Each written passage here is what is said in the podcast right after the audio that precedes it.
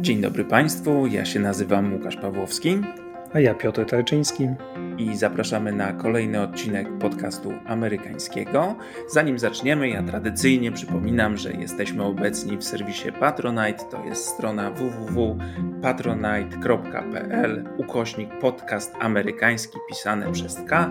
Tam można wejść, można nas y, wspierać dowolnie wybraną kwotą z jednego z progów. Jeżeli Państwo to robią, to bardzo, bardzo serdecznie Państwu dziękujemy. Jeżeli Państwo jeszcze tego nie robią, a chcieliby, to serdecznie zapraszamy. A jeżeli Państwo nie robią i z jakichś względów nie mogą, to bardzo prosimy, słuchajcie nas, polecajcie te odcinki, które Wam się podobają, komentujcie, wysyłajcie nam informacje zwrotne. Będziemy za to bardzo, bardzo wdzięczni. A teraz e, przechodzimy już do nowego odcinka. I Piotr, o czym dzisiaj rozmawiamy? No dzisiaj porozmawiamy znowu o Partii Republikańskiej. Y, Wiem, rozmawiamy o tym często, ale. Ale dzieje ciekawe, się. Ale dzieje się. Są ciekawe wydarzenia w, w Izbie Reprezentantów. Y, porozmawiamy znowu o tej wojnie domowej, która toczy się w Partii Republikańskiej, o różnych frakcjach, które ścierają się o władzę.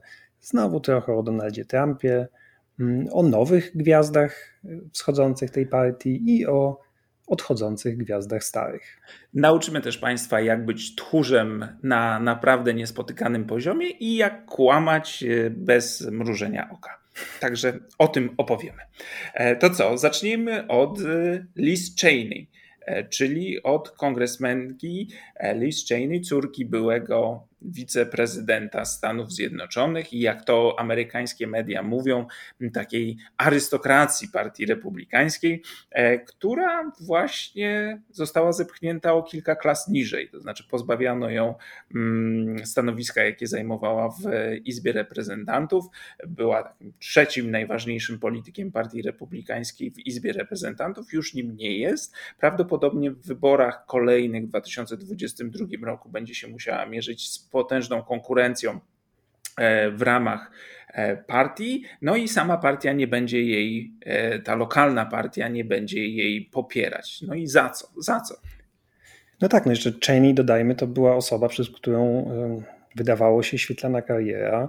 Pełniła funkcję tej szefowej House Republican Conference, czyli coś w rodzaju szefa klubu. Mm, wydawało się, że może kiedyś czekają nawet rola speakerki Izby. Y, dodajmy też, że pełniła tę samą funkcję, którą kiedyś pełnił jej ojciec. Państwo znacie oczywiście Dicka Cheney'a jako wiceprezydenta, ale zanim Dick Cheney y, został sekretarzem obrony, a później zastępcą George'a W. Busha, mm, y, był znanym i wpływowym kongresmenem, przed którym też wydawało się świetlana kariera w tej izbie. No ale niestety, no, ani Dick Cheney, ani Liz Cheney nie będą speakerami Izby Reprezentantów jej kariera polityczna de facto dobiegła końca. To znaczy, on nawet jeśli przetrwa te prawybory w 2022 w Wyoming, to już wydaje się w najbliższej przyszłości w takiej partii republikańskiej, w jakiej ona teraz, tak jak ona teraz wygląda, Liz Cheney nie ma szans. A co się stało? No, właściwie nic się nie stało. Na tym polega y, jakby problemu. To znaczy, Liz Cheney nie zmieniła poglądów, mówiła dokładnie to samo, co mówiła 2, 3, 4, 5 miesięcy temu, co mówiła pół roku temu. Mm, no ale problem polega na tym, że Partia Republikańska nie chciała już tego słuchać. No tak, e, Liz Cheney, czy wina Liz Cheney polegała na tym, że nie chciała kłamać. Właściwie tyle, albo na chciała mówić... Polegała na konsekwencji zasadniczo. Tak, y, i chciała mówić y, prawdę, nie chciała kłamać, to znaczy przypominała o tym, e, o tym skandalicznym wydarzeniu, że Donald Trump no, nie wygrał wyborów e, prezydenckich, tylko je przegrał e, i że Joe Biden jest prezydentem mm, i że partia republikańska nie powinna jakby ulegać tym kłamstwom Trumpa, który te, te swoje kłamstwa o rzekomo sfałszowanych, ukradzionych wyborach powtarza regularnie i wymaga od swoich zwolenników potwierdzenia e, czy uznania tego kłamstwa. Cheney nie chciała tego zrobić, to po pierwsze, i powtarzała, że Biden jest legalnie wybranym prezydentem, a kontestowanie tego wyboru to jest uderzanie w rządy prawa, to jest uderzanie w praworządność, a partia republikańska jako partia konserwatywna powinna mieć przywiązanie do wartości konstytucyjnych, w tym do praworządności. To była to było, to było jeden z powodów, dla których ją e, krytykowano i ostatecznie usunięto. Drugi powód to taki, że Liz Cheney była zwolenniczką ustanowienia komisji e, w kongresie, która zbadałaby wydarzenia z 6 stycznia, kiedy doszło do ataku na Kapitol i nie chciała łączenia tejże komisji z innymi wydarzeniami. To znaczy, chciała, żeby komisja zajęła się wydarzeniami z 6 stycznia, a nie na przykład protestami Black Lives Matter, bo część partii republikańskiej chciała, żeby ta komisja zajęła się w ogóle protestami, przemocą w czasie protestów. Cheney mówiła, nie, to co się stało 6 stycznia jest e, wyjątkowe i należy e, się zająć tylko tym. E, to był drugi punkt, a trzeci punkt e, był taki, że nie chciała, aby Donald Trump w ogóle miał jakiekolwiek wpływy w partii republikańskiej. Mówiła o tym głośno, uważała, że jeżeli pójdą z Trumpem dalej republikanie, to ostatecznie na tym stracą. I bardzo ładnie te różnice mm, pokazał nasz, jeden z naszych ulubionych senatorów, Lindsey Graham, w jednym z niedawnych wywiadów Fox News. E, te różnice między sobą a Liz Cheney mm, przedstawił następująco. Ona uważa, że Partia Republikańska może przetrwać tylko bez Trumpa, a ja uważam, że nie możemy przetrwać bez Trumpa. I na tym polega różnica. E, I to wszystko spowodowało, że w ciągu 20 minut, bodajże, bo tyle trwało posiedzenie, pozbawiano ją tego stanowiska takiego szefa klubu, o, którym Piotr, o, o czym Piotr wspomniał. Dodajmy, że nie było to pierwsze e, takie głosowanie. Mm, tylko poprzednie Liz Cheney przetrwała, dlatego że głosowała za impeachmentem Donalda Trumpa, co nie było popularną pozycją oczywiście i już wtedy spotkało ją y, po prostu lawina krytyki ze strony kolegów z klubu, ale wtedy Kevin McCarthy, czyli lider republikanów w Izbie Reprezentantów, poparł Cheney i wtedy mówił, że no, pluralizm jest bardzo ważny różnica poglądów. Poza tym, dodajmy, wtedy Kevin McCarthy też mówił trochę inne rzeczy, to znaczy, zgadzał się, że Donald Trump ponosi odpowiedzialność za, za wydarzenia z 6 stycznia. Ba, no Lindsey Graham też to mówił. Wszyscy to mówili. Różnica polega na tym, że Liz Cheney mówiła to nadal, a Lindsey Graham i Kevin McCarthy ucałowali pierścień bossa w Mar-a-Lago i, i generalnie bardzo prosiliby, żeby już o tym nie mówić. No już jest przeszłość, po co do tego wracać? Y, przeszłość nikogo nie interesuje, wydawałoby się, ale oczywiście to też nie jest takie proste, dlatego że republikanie de facto cały czas próbują opowiedzieć na nowo swoją wizję przeszłości i opowiedzieć na nowo wydarzenia z 6 stycznia. Y, bo z jednej strony jest, ach, Liz Cheney ciągle mówiła o, o przeszłości, a powinniśmy iść do przodu, walczyć z demokratami i być skierowani na przyszłość, a nie przeszłość, a z drugiej strony są no, kłamstwa, kolejne kłamstwa opowiadane na temat już nawet nie wyborów, tylko y, wydarzeń 6 stycznia. Y, okazją do tego są posiedzenia y, w Izbie Reprezentantów takiej komisji nadzoru, która ma zbadać wydarzenia z 6 stycznia. No i tam odbywał się ostatnio prawdziwy festiwal bajkopisarstwa. Mm, tam republikanie opowiadali najróżniejsze androny. Najwspanialszy był chyba kongresman z Georgii, który powiedział, że no jakby ci szturmu, właśnie nie szturmujący, ci ludzie, którzy weszli do Kapitolu, zachowywali się porządnie i że właściwie wyglądało to jak zwykła wycieczka turystyczna. On powiedział, że gdybyśmy obejrzeli te nagrania wideo, ale nie wiedzieli, że są to wydarzenia z 6 stycznia, to byśmy myśleli, że to właśnie zwykła wycieczka. Więc polecamy Państwu powrót do, do, do tych e, nagrań i spojrzenie nawet na kilka minut e, wybranych z tych nagrań, i sami sobie Państwo będą mogli odpowiedzieć na pytanie, czy wyglądało to jak zwykła wycieczka.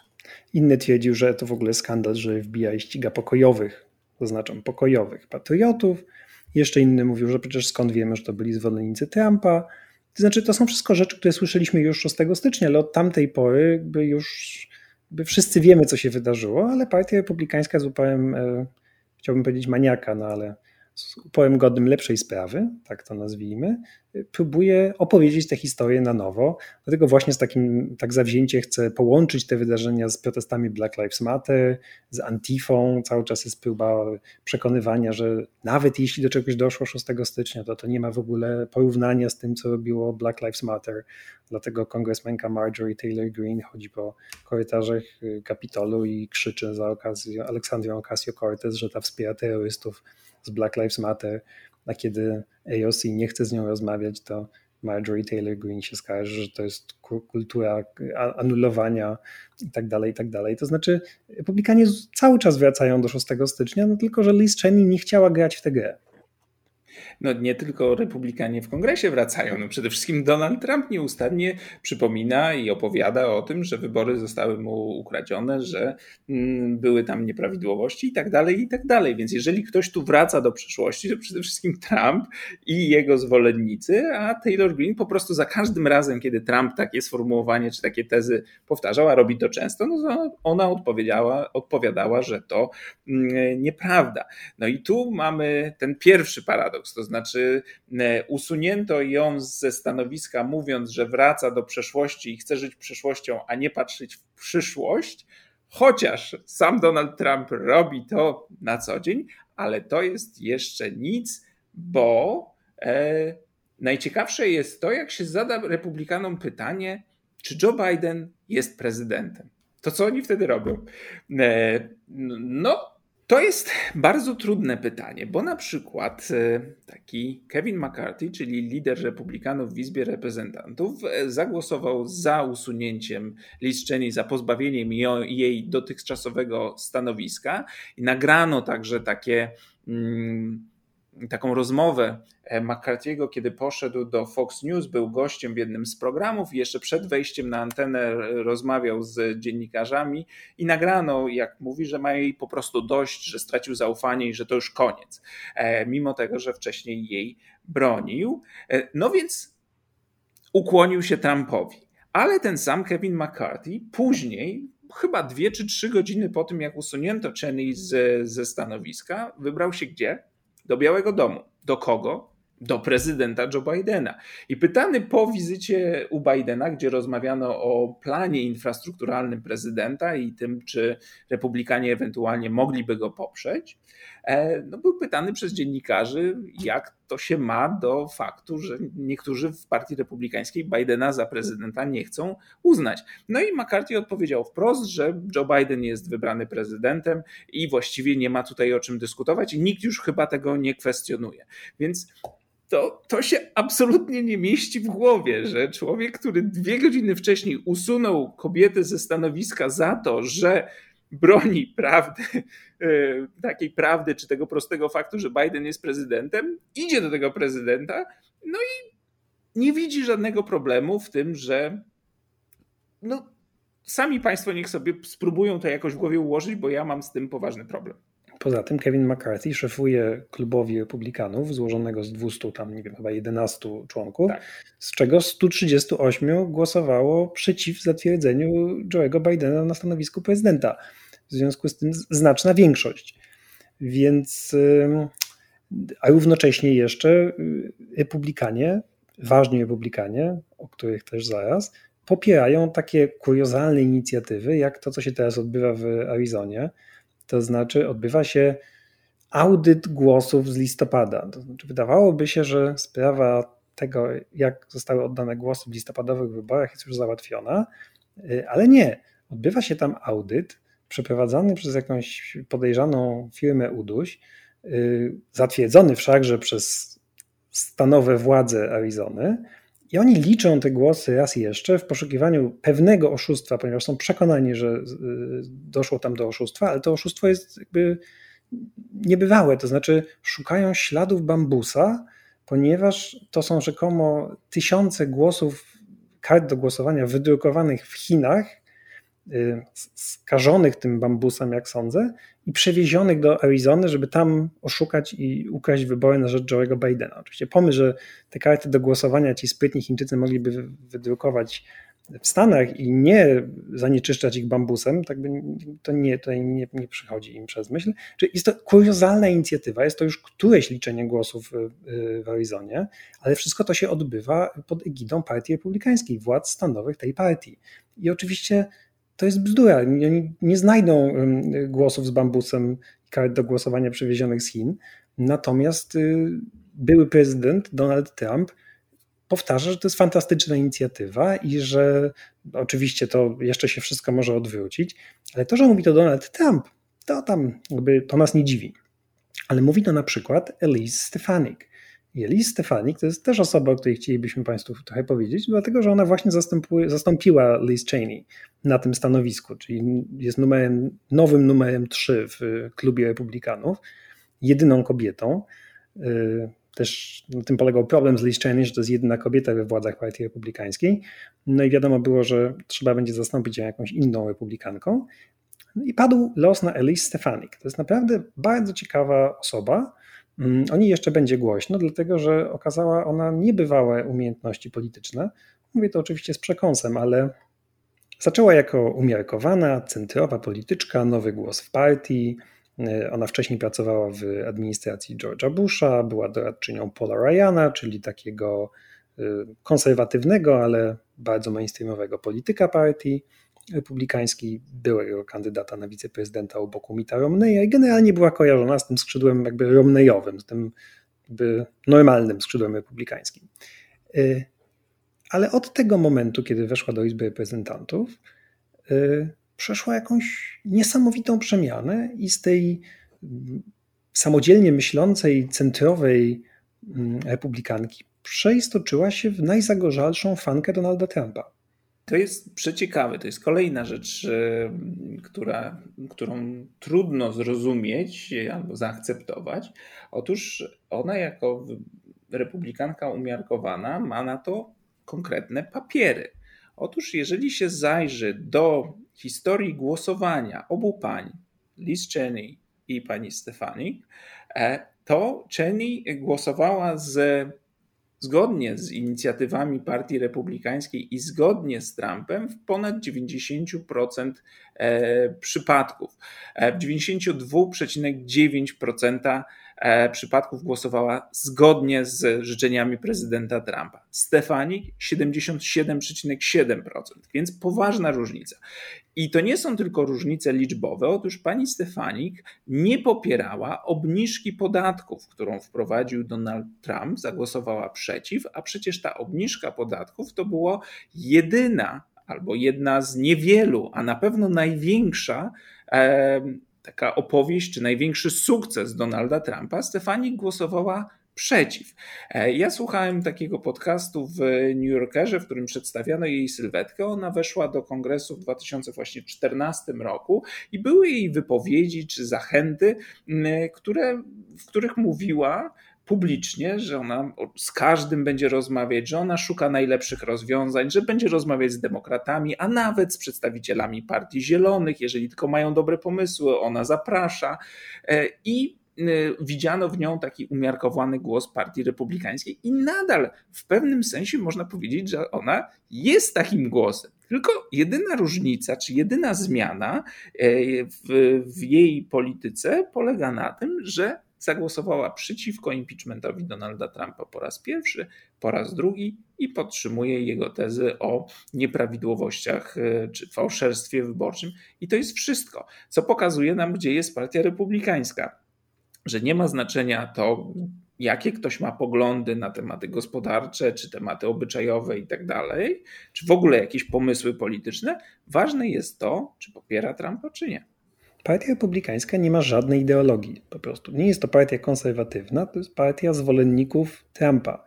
Y, I tyle. No i rzeczywiście różnica między Stefanik a Cheney to najdobitniej pokazuje. Są takie republikańskie czy konserwatywne organizacje, które oceniają polityków, zresztą po stronie demokratycznej są liberalne, które robią to samo i sprawdzają, jaki oni mają wynik tam punktowy, tak? jak bardzo są konserwatywni czy, czy nie. Tak jak Łukasz powiedział, Cheney głosowała znacznie częściej po myśli Trumpa, ale na przykład Heritage Action for America daje Stefanik 48%, jest ich zdaniem konserwatystką na 48%, Cheney jest konserwatystką na 80%. American Conservative Union robi dokładnie to samo. Faktem jest, że Cheney była jedną z najbardziej konserwatywnych y, członkiń y, Partii Republikańskiej, ale to nie miało żadnego znaczenia. Przegrała z kongresmenką, która głosowała przeciw Trumpowi, która głosowała na przykład swego czasu za Equality Act, czyli zakazem dyskryminacji wobec osób LGBT, ale oto właśnie cała zmiana, która zaszła w Stefanik. Pierwszy raz głosowała za Equality Act. Kiedy ta sama ustawa została złożona przez demokratów w tej kadencji kongresu, w tej samej treści, Stefanik zagłosowała już przeciw. Co się zmieniło? No, zmieniło się tyle, że szykuje się do kariery w Partii Republikańskiej i musiała podkreślić nieco swoją konserwatywność. E, I, no i robi to w sposób zrozumiewający, bo z jednej strony popiera i wypowiada się pochlebnie o tym szukaniu bambusa w, w Arizonie. Pojawiła się w podcaście Steve'a Bannona, czyli no w ogóle lidera altprawicy. E, głosowała, tak jak Łukasz powiedział, przeciwko zatwierdzeniu głosów elektorskich. Kwestionuje to, co się wydarzyło 6 stycznia. To znaczy, kompletnie za, zaczęła mówić Trumpem, nie jest wprawdzie bardzo konserwatywny, ale z drugiej strony Trump też nie jest bardzo konserwatywny w wielu sprawach kluczowych dla dawnej, starej partii republikańskiej, której symbolem e, mógł być Mitt Romney, czy Paul Ryan, czy Mitch McConnell na przykład. No i Piotr, i jak to czytam, to sam się zastanawiam i nie mam odpowiedzi, czy to jest dobrze czy źle. To znaczy, że to jest źle, to jest wiadome e, pod pewnymi względami, bo, e, no bo mają państwo jak na talerzu obłudę, zmianę poglądów, widzicie mm, doskonale, co się liczy, żeby awansować w tych strukturach partyjnych, że e, jakakolwiek historia pracy na rzecz partii, czy, czy głosowań, czy jakichś sukcesów legislacyjnych nie ma to najmniejszego znaczenia. Ważne jest, żeby Trump poparł, bo za poparciem Trumpa pójdą jakieś pieniądze, pójdzie baza wyborcza i tak dalej. No ale z drugiej strony, jeżeli partia y, republikańska traci jakiekolwiek oparcie takie programowe, to znaczy jest im wszystko jedno, w tak wielu sprawach, no to może to jest jakieś pole do szukania porozumienia e, w sprawach gospodarczych, bo skoro gospodarka nie ma już znaczenia, tylko znaczenie ma Trump, to może to jest dobrze, bo, bo znaczy, że oni się stają bardziej elastyczni, czy to jest odwrotnie, źle, bo liczy się tylko to, co w danym momencie powie Trump, a Trump w poniedziałek może powiedzieć, że niskie podatki są najlepsze, a we wtorek może powiedzieć, że ok, zgadzamy się na podniesienie, albo odwrotnie. Więc ja nie wiem, jak w ogóle prowadzić politykę z takim ugrupowaniem, które zależy od jednego człowieka. Martin Wolf to jest taki y, najważniejszy komentator ekonomiczny Financial Timesa. Powiedział, że Partia Republikańska kieruje się taką e, zasadą, czy taką myślą, która ma bardzo dobre, dobrą nazwę w języku niemieckim. To jest Führerprinzip, czyli zasada lidera. Lider mówi, jak ma być, i oni to robią. I teraz, co to znaczy też dla amerykańskiej demokracji? To znaczy, czy jest możliwa jakakolwiek współpraca z takimi republikanami? No wiesz, no, jak zapytasz Joe Mancina, to, o którym jeszcze będziemy dzisiaj mówić, to ci powie, że tak i że ważna jest ponadpartyjność. Ale to jest y, naiwność moim zdaniem, dlatego że Y, nie ma porozumienia, dlatego że naczelną zasadą jest głosować inaczej niż chcą demokraci. By, nawet jeśli to się zgadzałoby z zasadami jakimiś republikańskimi, z poglądami, no to chodzi o to, żeby głosować inaczej niż demokraci, y, żeby na przykład nie dać im zwycięstwa. No bo to jest też to, co kiedyś mówiliśmy, czym się kieruje Mitch McConnell i tutaj akurat jest pełna zgoda między sposobem myślenia trumpistów, a sposobem myślenia mm, nie-trumpistów, których jest coraz mniej i są słabo słyszalni, y, poza Liz Cheney, to znaczy y, nie dać zwycięstwa demokratom, żadnego legislacyjnej wiktorii, dlatego że nie leży to w interesie partii republikańskiej, żeby Bidenowi czy demokratom się coś udało. Bo jak się coś uda, to punkty za to otrzymają demokraci, a nie partia, która im to pomogła. W związku z tym nie ma sensu z nimi współpracować. Więc y, zresztą y, McConnell mówił to jeszcze w czasach y, Obamy, że jego podstawowym celem jest uczynienie z Obamy jednokadencyjnego prezydenta, bez względu na to, co ten Obama chce zrobić. I tak naprawdę powtórzył to ostatnio w trochę innej formie, kiedy powiedział, że jego, zapytany zresztą o Liz Cheney, to jakby nie odpowiedział na to pytanie, tylko powiedział to, co chciał. To znaczy, że on jest teraz bardzo zajęty, bo jego celem jest upewnienie się, żeby zastopować tę administrację. On powiedział, że w 100% się na tym koncentruje, tak. żeby tylko i wyłącznie zastopować Bidena. Jest taki zajęty, w związku z tym nie ma czasu, żeby w ogóle. On nie słyszał nigdy o Liz Cheney. Y, oczywiście ja myślę, że Mitch McConnell widzi, co się dzieje y, i wie, że on w styczniu mówił to samo, co Liz Cheney, co Kevin McCarthy, co Lindsey Graham. To znaczy, że Donald Trump jest odpowiedzialny za wydarzenia 6 stycznia. Ale też zobaczył, co się wydarzyło y, z Liz Cheney i z jej podobnymi y, ludźmi, to znaczy takimi, którzy nie przestali o tym mówić. W związku z tym Mitch McConnell nic nie mówi. Znaczy nic nie mówi o Donaldzie Trumpie, celowo nie używa jego nazwiska, w ogóle się na jego temat nie wypowiada, jest w 100% skoncentrowany na innych sprawach, jest bardzo zajętym człowiekiem, y, bo prawdę mówiąc, nie wiem, czy gdyby zachował się tak jak Liz Cheney, to znaczy gdyby zagłosował za impeachmentem Trumpa, to byłby dalej liderem y, mniejszości w Senacie.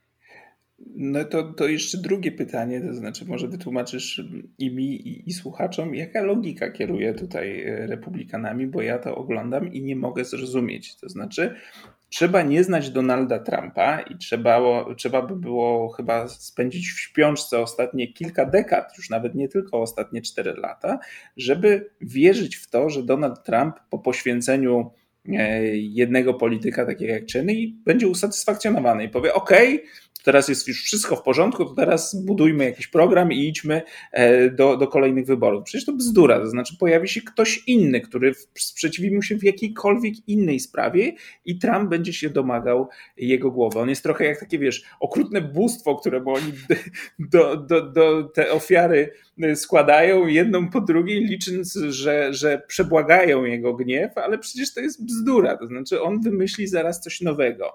Ale on już ma mm. listę, on nie potrzebuje wymyślać, on ma listę osób, która go skrzywdziła, to są wszyscy ci, którzy głosowali za impeachmentem, plus jeszcze parę innych osób, te nazwiska są doskonale znane. Problem polega na tym, i to, tego ja nie potrafię zrozumieć, dlaczego ci republikanie, którzy są antytrampowcami, albo dojrzeli do bycia antytrampowcami, nie potrafią działać wspólnie, bo to jest taka coś, co obserwowaliśmy przez ostatnie pięć lat. To znaczy, oni zabierają głos rzadko, przeważnie siedzą cicho i nie potrafią kompletnie działać razem. Przecież w 2016 roku Trump był kandydatem mniejszości wyborców republikańskich. Antytrampowców było więcej niż Trumpowców. Problem polegał na tym, że głos antytrampowców się y, rozdrobnił między pozostałych kandydatów na przykład Teda Cruza, Marco Rubio i tak dalej, którzy wtedy też byli antytrumpowcami. I z pewnością mają powody, żeby Trumpa nie znosić, często osobiste. Ale ja ich jakby nie wliczam do grupy antytrumpowców.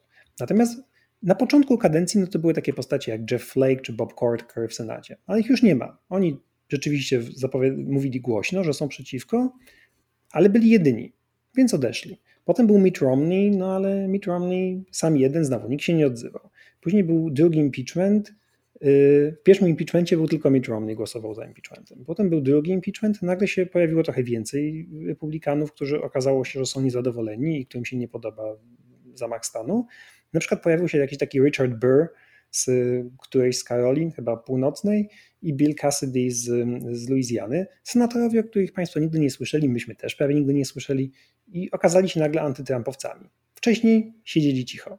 Niby jest jakiś Ben Sass, ale też czasem jest y, przeciwko, czasem siedzi cicho. Lisa Murkowski czasem coś potrafi powiedzieć, ale teraz znowu nic nie mówi, bo ona ma wybory w przyszłym roku, w związku z tym się nie, się nie, nie udziela. Susan Collins to samo, Mitch McConnell to samo, to znaczy mógł coś zrobić, to był naprawdę człowiek, który mógł coś zrobić w styczniu, przecież gdyby on chciał zebrać głosy za impeachmentem Trumpa, to by to zrobił.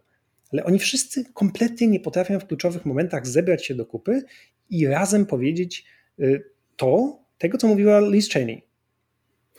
I teraz ja się z Tobą zgadzam. To znaczy, moim zdaniem, to, co było w styczniu, Republikanie mieli doskonałą szansę, żeby się Trumpa pozbyć. I oczywiście mówię w przenośni, mówię politycznie, ale tak jakbym rozważał to z punktu widzenia interesu Partii Republikańskiej, to ich interesem było zastrzelić Trumpa a potem postawić mu pomnik, czyli powiedzieć, że był ofiarą e, złych demokratów, no i niestety nie udało się go uratować, ale Kultura trzeba było... anulowania go zniszczyła.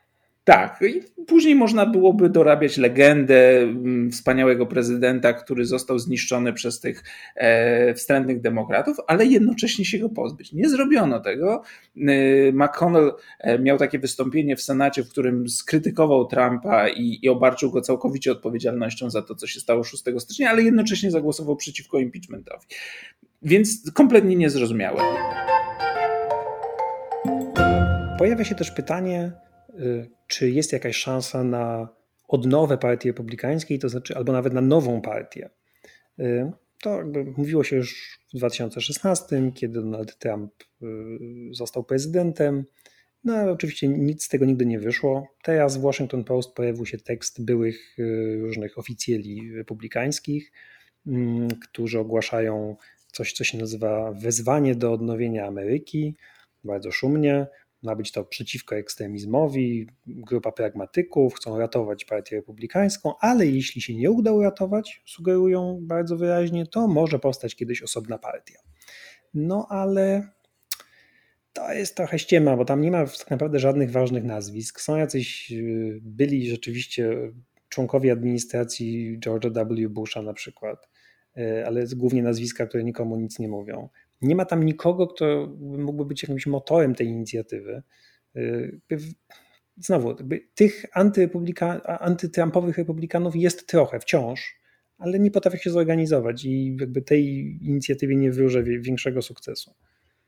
No to teraz chyba powinniśmy też spróbować przynajmniej wytłumaczyć, jak to jest możliwe, że Trump po tym, jak przegrał wybory prezydenckie, jak siedzi sobie, spędza kolejne miesiące na Florydzie, jak nie ma go na, w mediach społecznościowych, e, po tym wszystkim wciąż odgrywa tak wielką rolę w partii republikańskiej i właściwie nie, nie tylko ta rola nie maleje, ale ona rośnie.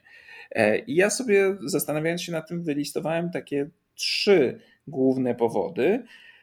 Przede wszystkim wciąż ma wpływ e, na bazę wyborców i myślę, że w tym sensie można go porównać do tego Narodowego Towarzystwa Strzeleckiego, NRA, która ma około 5 milionów członków, ale to są ludzie, którzy są bardzo zmotywowani, bardzo zmobilizowani i kiedy organizacja, w tym wypadku Trump, mówi, że mają coś zrobić, to oni będą albo protestować, albo przeleją pieniądze albo zagłosują w wyborach, e, w prawyborach. A więc e, nawet jeżeli jest ich relatywnie niewielu w stosunku do wszystkich wyborców Partii Republikańskiej, to w tych kluczowych momentach potrafią się zmobilizować. I to widać, i też kongresmeni, politycy Partii Republikańskiej to widzą. Jeżeli Trump kogoś popiera, to nagle w kierunku tej osoby leci, lecą przelewy e, i leci poparcie, i, i ta osoba ma szansę po prostu na zwycięstwo w, w prawyborach, co za tym idzie często w wyborach do Izby Reprezentantów na przykład.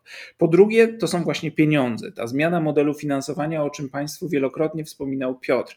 E, wydawało się, że mamy taką zmianę w kierunku demokratycznym, to znaczy przesunięcie od wielkich organizacji, które przelewają grube miliony dolarów, e, w kierunku takich drobnych darczyńców, którzy przeleją 5, 20, 50, 100 dolarów. E, to jest teraz też łatwiejsze dzięki różnorodnym aplikacjom, e, więc sam mechanizm jest prosty i liczba tych takich drobnych darczyńców rośnie. No ale to sprawiło, czy skutkiem tego jest to, że mm, wpływy Trumpa także wzrosły, bo on ma taką zmobilizowaną grupę, która jest w stanie takie drobne datki na danego kongresmena przelać i dzięki temu ten kongresmen czy ten polityk w ogóle może zyskać dużą przewagę. E, I to są te dwa punkty. Trzeci punkt y, to jest y, jeszcze, czyli właściwie wymienię cztery, bo trzeci punkt to jest jeszcze stałe zainteresowanie mediów tradycyjnych, takich jak Fox News. Znaczy, Trump robi dobrą telewizję. E, mówienie o Trumpie, o tym, co powiedział, o tym, kto go wspiera, o tym, kto go nie wspiera, to, to, jest, to budzi zainteresowanie. Więc y, media tradycyjne o tym mówią, nawet jeżeli Trumpa nie ma na Facebooku czy na Twitterze. I teraz ten ostatni punkt, e, to co robi Trump, jest w pewnym sensie zgodne z interesem partii. W pewnym sensie jest niezgodne, bo może odrzucić wielu takich bardziej umiarkowanych wyborców i ta liczba republikanów e, nam się będzie kurczyć, ale jest zgodne z interesem partii w tym sensie, że Trump powtarza, e, że wybory mu ukradziono, że doszło do jakichś fałszerstw, przekrętów i tak dalej. To jest oczywiście nieprawda, ale jest dobrym uzasadnieniem dla wysiłków, jakie podejmują teraz republikanie, aby zmieniać prawo wyborcze w różnych stanach. I tak jak mówiliśmy Państwu wielokrotnie, te zmiany, które, publiku, które proponują republikanie, to jest rozwiązanie problemu, którego nie ma bo w Stanach Zjednoczonych generalnie nie dochodzi do fałszerstw wyborczych na jakąś masową skalę, które mogłyby odwrócić wynik wyborów. Chyba 16 w ubiegłym y, roku było chyba udokumentowanych 16 oszustw na cały kraj. 16. No no, tak jak Państwo słyszą, to raczej nie zmieniłoby wyniku wyborów. Więc Republikanie muszą mieć jakieś uzasadnienie i Trump im go dostarcza. To znaczy przekonuje tę swoją bazę do tego, że doszło do jakichś masowych fałszerstw. No, trzeba im zaradzić i dzięki temu te setki propozycji legislacyjnych w różnych stanach się pojawiają e, i one mają oczywiście w pewnej mierze ograniczać dostęp do e, głosowania tym grupom, które na republikanów nie głosują, lub w procesie wyborczym przekazać władzę w te miejsca, które kontrolują republikanie. I dzięki temu e, Później, jak będą jakieś wybory, gdzie te wyniki będą bardzo blisko siebie, no to republikanie będą mogli podjąć decyzję, co z tym fantem zrobić. Czyli na przykład usunąć jakichś urzędników, którzy nie chcą zatwierdzić wyborów na korzyść republikanów, albo wybrać swoich e, przedstawicieli czy swoich elektorów z danego stanu. Więc to są bardzo poważne zagrożenia, a Trump e, jakby dostarcza republikanom paliwa do tego, żeby te zmiany wprowadzać. Najlepszy dowód, że teraz całe trzyosobowe kierownictwo Partii Republikańskiej w Izbie Reprezentantów będzie składało się z osób, które głosowały przeciw zatwierdzeniu głosom elektorskim y, w styczniu. No właśnie, i gdyby y, było tak, że większość w obu izbach kongresu mają republikanie w 2024 roku i, wygry, i, i wyniki są podobne wyborów prezydenckich, ale już e, mamy większość republikańską, no to co wtedy? No to wtedy się nie zatwierdza wyników wyborów prezydenckich. Otóż to. No ale w tym celu kluczowe są wybory 2022 roku i o nich teraz chcielibyśmy trochę porozmawiać. E, to są oczywiście wybory w połowie kadencji, czyli tak zwane midterms, midtermy. Mm, I one są bardzo, bardzo ważne z Także dlatego, że będą się odbywały według nowych zasad, no bo te wszystkie ustawy, o których powiedział Łukasz, w sumie chyba 350 ustaw w 47 stanach, obliczonych na utrudnienie głosowania e, w ogóle wszystkim wyborcom, ale szczególnie wyborcom demokratów. E, ale też one się odbędą tak jak co 10 lat w nowych okręgach wyborczych, dlatego że e, w Stanach praktyka jest taka, że co 10 lat odbywa się spis powszechny, ostatni był w 2020 roku i na jego podstawie oblicza się, w których stanach wzrosła ludność, liczba ludności, gdzie spadła i w związku z tym, które stany dostaną dodatkowy okręg wyborczy, a którym się ten okręg wyborczy odbierze. E, I w tym roku to się będzie odbywało, to znaczy latem i jesienią na podstawie danych ze spisu powszechnego będzie wytyczanie nowych okręgów wyborczych i w 2022 odbędą się pierwsze wybory według e, nowych zasad w nowych okręgach wyborczych. A midtermy, dodajmy, to też jest ważne, to jest przeważnie takie, to są takie wybory, kiedy partia rządząca, czyli partia, która ma Biały Dom, yy, przeważnie traci. I to przeważnie średnio 27 miejsc w Izbie Reprezentantów, na co oczywiście demokraci nie mogą sobie pozwolić, bo ich przewaga w Izbie jest teraz no, minimalna. Yy, oni teraz mają 219 miejsc, Republikanie 212, są cztery wakaty, no ale generalnie Republikanom wystarczy, jak się wydaje, około 5 miejsc więcej i Kevin McCarthy zostaje speakerem Izby Reprezentantów. Y, to może porozmawiajmy o tym, którym stanom wzrosło, a którym zmalało i dlaczego to jest ważne. Zmalało na przykład Nowemu Jorkowi. Stan Nowy Jork stracił jednego reprezentanta, ponieważ w, w spisie powszechnym nie doliczono się, zabrakło całemu stanowi 89 mieszkańców. 89, nie tysięcy, nie milionów, 89. Czyli gdyby nie wiem. Zależało 90 więcej Nowojorczyków, to Nowy Jork tak. nie straciłby y, okręgu wyborczego, co dodajmy byłoby czymś nowym, bo Nowy Jork regularnie traci okręgi wyborcze, dlatego że po prostu ludność Stanów się przesuwa w y, inne stany, zyskują szybciej niż stan Nowy Jork i Nowy Jork regularnie traci. Nie jest już największym stanem, teraz największy jest, y, największa jest Kalifornia, no ale stracił Nowy Jork, straciło Michigan, straciło Illinois, straciła Kalifornia, straciła Pensylwania, czyli Stany raczej demokratyczne. A co zyskało? Ja jeszcze tylko dodam, żeby to pokazać skalę tych 89 nowojorczyków. Łączna liczba nowojorczyków to jest 20 milionów 215 751. Więc Gdyby ich było 90 więcej, mieliby ten, e, ten dodatkowy, e, dodatkowe miejsce w Izbie Reprezentantów. E, kto, co zyskało? Zyskała na przykład Floryda, zyskała północna Karolina, zyskało Colorado, to akurat stan w którym demokraci wygrywają. Zyskał Teksas i to aż dwa miejsca. Zyskała Montana, zyskał Oregon. Więc rzeczywiście ta ludność amerykańska przesuwa się w kierunku południowo-zachodnim. To znaczy tam przyrasta liczba ludności, a te stany, które kiedyś dzierżyły, jakby dominowały absolutnie w amerykańskiej polityce tracą, żeby pokazać Państwu skalę zmian, to na przykład Nowy Jork w latach 40. po cenzusie w roku 1940 miał 45 miejsc. Zresztą w, w, roku 30 tak samo. 45 e, miejsc w Izbie Reprezentantów, teraz 26. E, Więc widać zmianę. Teksas z kolei przyrasta od 21 e, w latach 40. do 38 miejsc obecnie. To jest drugi po Kalifornii stan. Ale to nie tylko ma znaczenie liczba, ale też jak te miejsca są dzielone. Pytanie jest, kto wytycza granice okręgów wyborczych. No i zależy od stanu, ale generalnie w 25 stanach robią to legislatury stanowe, w 13 stanach robią to niezależne komisje partyjne, w tych pozostałych jest to jakiś system mieszany. Kiedy robią to niezależne komisje ponadpartyjne, złożone na przykład z przedstawicieli demokratów i republikanów, no to jak się Państwo domyślacie, wynik takiego rysowania okręgów wyborczych jest w miarę neutralny.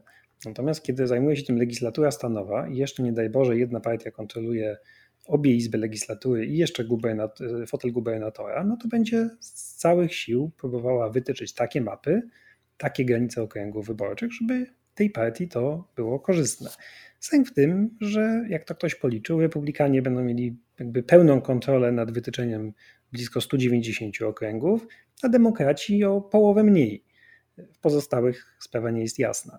No więc będzie dochodziło oczywiście do gerrymanderingu, czyli tego zjawiska y, bardzo amerykańskiego, o którym też kiedyś mówiliśmy, to znaczy rysowania takich przedziwnych okręgów wyborczych, żeby to było jak najbardziej korzystne, ale okręgi dla danej partii, ale te okręgi nie przypominają okręgów. Znaczy to nie są okręgi, to są jakieś y, pokraczne salamandry, stąd zresztą nazwa gwiazdy, jakieś takie no, kształt litery S i tak dalej, i tak dalej, ale chodzi właśnie o to, żeby przeciwników, to znaczy wyborców innej partii, upchnąć do takich przedziwnych okręgów wyborczych, a samemu podzielić się resztą. No i republikanie nie są jedyni. Demokraci też to robią, żeby nie było. Znaczy wystarczy popatrzeć na stan chyba Maryland. On jest jakby tam, gdzie jest y, Baltimore. To jest y, rzeczywiście bardzo zgerrymanderingowany stan przez demokratów ale jednak republikanie są tutaj mistrzami i potrafią to robić naprawdę, naprawdę skutecznie, czego dowodem y, choćby są wybory z 2012 roku, po poprzednim y, wytyczaniu okręgów y, wyborczych, kiedy takim się to udało zrobić, że demokraci zdobyli o półtora miliona głosów więcej, a i tak nie odbili Izby Reprezentantów, bo tak korzystnie były wytyczone okręgi wyborcze. A na poziomie stanowym bywało jeszcze lepiej. Tutaj się często podaje przykład Wisconsin, no bo przecież wybiera się też y, y, członków z tych legislatur stanowych, gdzie w Wisconsin demokraci zdobyli też więcej głosów od republikanów, a republikanie zdobyli 60 z 99 miejsc. No więc jakby to jest też, wiecie Państwo, kula śniegowa, to znaczy im bardziej człowiek kontroluje legislaturę stanową, tym korzystniejsze dla siebie okręgi y, rysuje i później łatwiej jest to władzę utrzymać i wytyczyć jeszcze bardziej korzystne dla siebie okręgi wyborcze. Bo oczywiście ta ludność się przesuwa w, różne miejsca, no więc te, te, granice trzeba sobie później dostosować. E, też demokraci mają ten problem, że ich wyborcy są skoncentrowani w, większych miastach czy wokół większych miast, a republikańscy wyborcy są rozbici jak gdyby na na większej przestrzeni. I łatwiej jest republikanom w wielu miejscach takie e, odpowiednie granice wyznaczyć, ale jeszcze, żeby podać Państwu konkretny przykład, jak, jak to może działać. Mm, na przykład w Nowym Jorku, tutaj akurat na korzyść demokratów, e, w, w samym mieście Nowy Jork, Staten Island, czyli ta, ta dzielnica Nowego Jorku jest bardziej republikańska, ale okręg wyborczy obejmuje zarówno Staten Island, jak i część Brooklynu, który jest bardziej demokratyczny. No i wystarczy poszerzyć ten okręg, dodając trochę, mm, trochę więcej Brooklynu, i dzięki temu on stanie się bardziej konkurencyjny i będzie można dzięki tym nowym wyborcom odebrać e, republikanom e, to, to ich miejsce. Zresztą fakt, że Nowy Jork stracił jedno z miejsc w Izbie Reprezentantów nie oznacza, że stracą demokraci. W zależności od tego, jak te nowe granice zostaną wyznaczone, być mo może być tak, że, że republikanie republikanie stracą e, więcej na tym niż e, demokraci. Wszystko właśnie zależy od tego, jak się rozrysowuje granice okręgów wyborczych. Jak to powiedzieć w seksowny sposób, nie wiem, ale od tego zależy to, kto później ma większość, podejmuje decyzje i, i jakie reformy w Stanach Zjednoczonych przechodzą lub nie przechodzą. No niestety tak to się dzieje w takim bardzo żmudnym e, i mało atrakcyjnym procesie, ale od tego bardzo, bardzo wiele zależy i cała e, agenda Bidena może lec w gruzach po roku 2022. Ja bym powiedział nawet e, bardziej pesymistycznie, dlatego że jak to ktoś policzył, sam ten proces rysowania nowych okręgów wyborczych właściwie gwarantuje republikanom te pięć miejsc, które im brakuje. Że oni na pewno je tak narysują, że te pięć miejsc zyskają albo i więcej. Republikanie, czy inaczej, demokraci tak naprawdę nie walczą o utrzymanie Izby Reprezentantów po 2022. Oni walczą znowu o odzyskanie Izby Reprezentantów.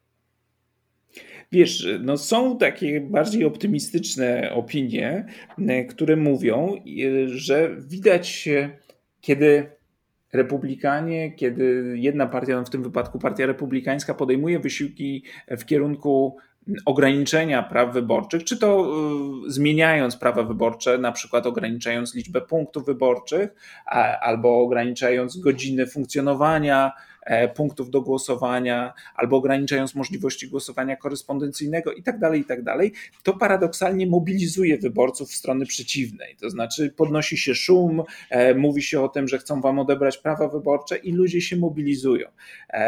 Czy to zadziała w tym, w tym wypadku? Nie wiadomo, bo to oczywiście lepiej może zadziałać w wyborach prezydenckich, które mają no jednak inną otoczkę niż wybory w połowie kadencji, bo nie wybieramy prezydenta, tylko wybieramy kongresmenów. Więc wiele zależy od tego też, jaką pracę wykonają demokraci, jeśli chodzi o rejestrację wyborców i ich e, mobilizację. Ale to nie jest tak, że wszystko jest y, dla demokratów stracone, choć rzeczywiście oni są w gorszym położeniu. Nie, no jasne jest tak, że niektóre z tych inicjatyw republikańskich, nie mówię o okręgach wyborczych, bo do tego jeszcze, to jeszcze nie nastąpiło, ale z tych ustaw, które przegłosowała najpierw Georgia, później Teksas, teraz ostatnio Floryda, mm, nawiasem mówiąc gubernator Florydy zrobił to na żywo w programie telewizji śniadaniowej y, Fox and Friends, Fox News. To była jedyna stacja telewizyjna, jaką dopuszczono do tej ceremonii. Znaczy, wyobraźcie sobie Państwo, w śniadaniówce telewizyjnej jest gościem gubernator Florydy, czyli trzeciego największego stanu i zadają mu o coś tam pytania, on się odwraca i mówi, ja tu właśnie mam taką ustawę i tu ją właśnie podpisuję. No brawo, no rzeczywiście mm, idealne po prostu y, połączenie mediów i, i władzy w Stanach. Y, a gubernator Florydy, Ron DeSantis, jak już mówiliśmy, mm, na pewno ma ambicje prezydenckie. I dlatego też zresztą to robi, bo to jest oczywiście medialne, jakby Fox News nadawało mm, na żywo, ale również y, jest takie oczekiwanie, że tak jak powiedziałeś, żeby zająć się tym problemem oszustw wyborczych, żeby pokazać, że coś się robi. Baza republikańska oczekuje działania, no i Ron DeSantis działa, podpisuje bardzo restrykcyjne ustawy ograniczające między innymi głosowanie korespondencyjne. Paradoks polega na tym, że akurat na Florydzie to za głosowaniem korespondencyjnym zawsze byli republikanie i to oni parli do tego, żeby to było jak najpopularniejsze, dlatego że w ten sposób głosują ich wyborcy, czyli emeryci, których na Florydzie jest cała masa. Więc akurat rzeczywiście na Florydzie ta nowa ustawa republikańska może nawet im bardziej zaszkodzić niż pomóc. Yy, ale nie o to chodzi. Chodzi o zgranie się z nastrojami republikanów wierzących w oszustwa. Zresztą ja prawdę mówiąc myślę, że to zostało przemyślane i oni jakoś tam policzyli i wiedzą, że w gruncie rzeczy ta ustawa im się bardziej opłaca niż, yy, niż będzie ich kosztować. Ale to pokazuje, to wszystko, co Państwu opowiedzieliśmy do tej pory o, o, partii republikańskiej, że to nie jest tylko partia, która reprezentuje jakieś poglądy, być może z którymi nie do końca byśmy się zgodzili, ale bo, bo z poglądami partii republikańskiej jest taki problem, że nie wiadomo, jakie one są. E, ale że to jest partia, która stanowi coraz większe zagrożenie w ogóle dla systemu demokratycznego w Stanach Zjednoczonych i coraz więcej pojawia się głosów, które pojawiały się już przed wyborami teraz w 2020 roku, że oto może dojść do sytuacji, w której system tego nie wytrzyma, to znaczy dojdzie do jakichś będziemy mieli jakieś wyniki wyborów, jedna z partii po prostu odmówi ich uznania, a będzie miała na tyle dużą władzę w poszczególnych stanach czy w poszczególnych instytucjach, że tym razem jej się to uda. Nie udało się teraz, chociaż Trump, jak pamiętamy, próbował, wykonywał telefony do urzędników, mówił im bezpośrednio: Macie mi znaleźć tyle i tyle głosów, bo tyle potrzeba mi do wygrania w, w Pensylwanii. Y, ale nie udało mu się, bo robił to w sposób nieudolny i byli ludzie, którzy mieli odwagę mu się przeciwstawić. Ale za 4 lata może być zupełnie inaczej. Więc to, co się w tej chwili dzieje w Stanach Zjednoczonych i będzie się działo w, do roku 2022, ma fundamentalne znaczenie nie tylko dlatego, czy, czy Bidenowi się tam uda jakiś program przegłosować i zbudować nowe drogi i mosty, tylko czy e, Stany Zjednoczone rzeczywiście będą funkcjonowały jako demokracja. I e, stąd taki wielki nacisk Partii Demokratycznej na tą ustawę HR1, która, która teraz, teraz wyszła. S1 właściwie. Czyli przeszła z House of Representatives, czyli z Izby Reprezentantów, do Senatu. A ten numerek jedynka e, ma symbolizować jej znaczenie. I to jest ustawa, która ma wprowadzić cały szereg rozwiązań e, regulujących proces wyborczy i dotyczący stanu, poszczególnych stanów, po to, żeby nie można było właśnie wprowadzać tych wszystkich rozwiązań uderzających w jakieś grupy wyborców. Czyli między innymi w tej ustawie mm, znajdą się takie rzeczy jak e, same day e, e, registration, czyli że człowiek będzie się mógł zarejestrować na wybory w tym samym dniu, pójść, zarejestrować się i później zagłosować. Żeby było większe możliwości głosowania korespondencyjnego, żeby była możliwość co najmniej 15 dni głosowania przed dniem wyborów, czyli takiego, tak, tego wczesnego głosowania, żeby ludzie mieli więcej czasu na, na oddanie głosu, e, żeby wyborcy byli rejestrowani w sposób automatyczny, żeby nie musieli wykonywać jakiegoś dodatkowego wysiłku, a jeśli już go wykonują, żeby to było szybciej. Więc wszystkie żeby te... dzień wyborów był dniem wolnym od pracy. To też jest bardzo ważne. Tak, bo nie wszędzie w Stanach Zjednoczonych nie jest tak jak w Polsce, że głosuje się w niedzielę. Więc wszystko to ma podnieść poziom partycypacji. Niekoniecznie musi pomóc y, demokratom, bo mogą na tym także przecież skorzystać wyborcy Partii Republikańskiej, którzy mieszkają gdzieś e, daleko od głównych ośrodków, muszą gdzieś dojechać, żeby oddać głos i tak dalej, i tak dalej. E, no ale oczywiście Republikanie będą przeciwko temu protestować. W Senacie potrzebnych jest 60 głosów. Jak zwykle o tym mówimy. Jeżeli demokraci tego nie przegłosują, to szanse na to, że utrzymają większość są małe, a jeżeli nie utrzymają większości, to w 2024 roku może być bardzo, bardzo krucho, bo e, mogą być kłopoty z zatwierdzeniem wyników wyborów prezydenckich. No tak, a 60 głosów nie będzie, bo się nie znajdzie 10 republikanów, a usunięcia y, filibustru, czyli obstrukcji parlamentarnej, nie chce nasz ulubiony demokrata Joe Manchin. Y, w której w ogóle też nie chce za bardzo tej ustawy HR1 w takiej formie, w jakiej ona jest, bo twierdzi, że jest zbyt daleko idąca i jak powiedział, boi się, że w tym klimacie politycznym y, mogłoby doprowadzić do anarchii, no bez mała czegoś na kształt wojny domowej. Więc jakby los HR1, ja nie jestem tu optymistą. Natomiast Manchin, żeby też pochwalić Manchina, co się rzadko zdarza, w środę wyszedł z taką inicjatywą, że, mm, że ta ustawa to niekoniecznie, ale jest też druga inicjatywa ustawodawcza demokratów, to znaczy y, John Lewis Act, ustawa imienia Johna Lewisa, jednego z liderów walki o prawa obywatelskie Afroamerykanów.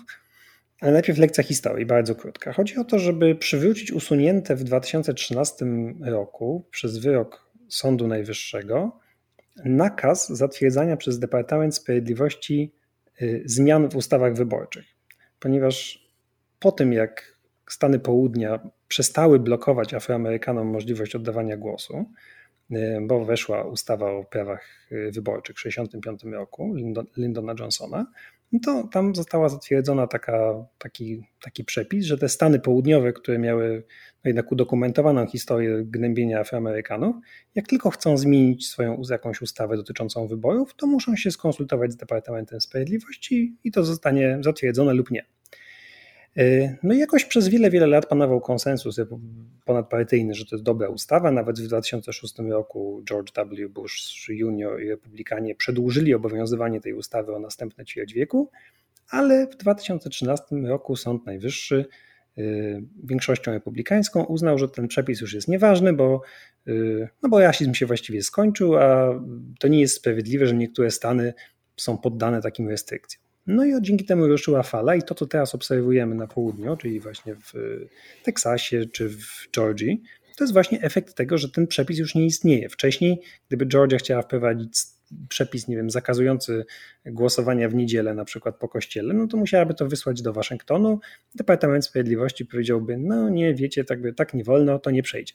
Teraz, owszem, można to próbować kontestować w sądzie, ale przepis będzie funkcjonował. No i ten ustawa Johna Lewisa miałaby przywrócić ten wymóg. Natomiast Manchin zaproponował, że może by w takim wypadku ten przepis rozszerzyć na wszystkie 50 stanów, żeby po prostu wszystkie stany musiały konsultować się z Departamentem Sprawiedliwości, czy te ich nowe przepisy nie uderzają w jakieś mniejszości, głównie w Afroamerykanów. Pomysł jest dobry oczywiście. Co prawda nie rozwiązałoby to problemu z gerrymanderingiem na przykład i szeregu innych problemów, ale faktycznie niektóre te takie drastyczne przepisy z, z tych ustaw w Georgii czy Florydy y, raczej by nie przeszły, mogłyby zostać zakwestionowane. No tylko, że oczywiście problem jest znowu ten sam, to znaczy znaleźć dziesięcioro sprawiedliwych republikanów, którzy zagłosują za taką, a nie inną propozycją Manchina. Y, Manchin twierdzi, że się da, no to powodzenia, życzę szczęścia i naprawdę czekam na to, aż Joe Manchin zamiast powtarzać ciągle o ponadpartyjności i o konieczności współpracy z republikanami, po prostu zbierze i pokaże wszystkim demokratom, tych dziesięcioro republikanów i powie, tutaj mam, udało mi się, wynegocjowałem, oni zagłosują. Bo on cały czas tylko powtarza, że bardzo trzeba współpracować, ale nigdy nie jest w stanie pokazać nawet jednej osoby, z którą jest w stanie ponadpartyjnie współpracować. I tym optymistycznym akcentem kończymy nasz optymistyczny e, odcinek, pokazujący Państwu, jak e, kwitnie demokracja amerykańska i jak będzie się rozwijać w najbliższych latach, jeżeli, mm, demokra e, jeżeli demokraci nie postawią tam republikanom. I naprawdę mm, jest mi osobiście trochę niezręcznie, że, że musimy tak mówić o tych republikanach tyle, tyle złego i może przedstawiać tych demokratów jako w takim nazbyt korzystnym świetle, ale no naprawdę trudno jest znaleźć jakiekolwiek argumenty za tym, co robi w tej chwili kierownictwo Partii Republikańskiej. I tak jak mówimy, nie jest to kwestia ideowa tego, czy ktoś jest bardziej zwolennikiem wolnego rynku, czy ktoś chciałby bardziej socjalnych rozwiązań. Nie, to jest kwestia reguł gry, które się w tej chwili, o to się toczy walka w Stanach Zjednoczonych. I jeżeli Republikanie to wygrają, ci pro-Trumpowi Republikanie, to naprawdę skończy się w Stanach Zjednoczonych e, system demokratyczny. Nie będzie można mówić już o Ameryce, że to jest kraj mm, demokratyczny. Więc niestety bardzo nam przykro, jeżeli ktoś lubi partię republikańską, że tak brzydko o niej mówimy, ale trudno nam znaleźć e, uzasadnienie dla tego, co w tej chwili robią. I tym e, akcentem zakończymy. Dziękujemy Państwu bardzo, że byliście z nami i do usłyszenia za tydzień. Do usłyszenia.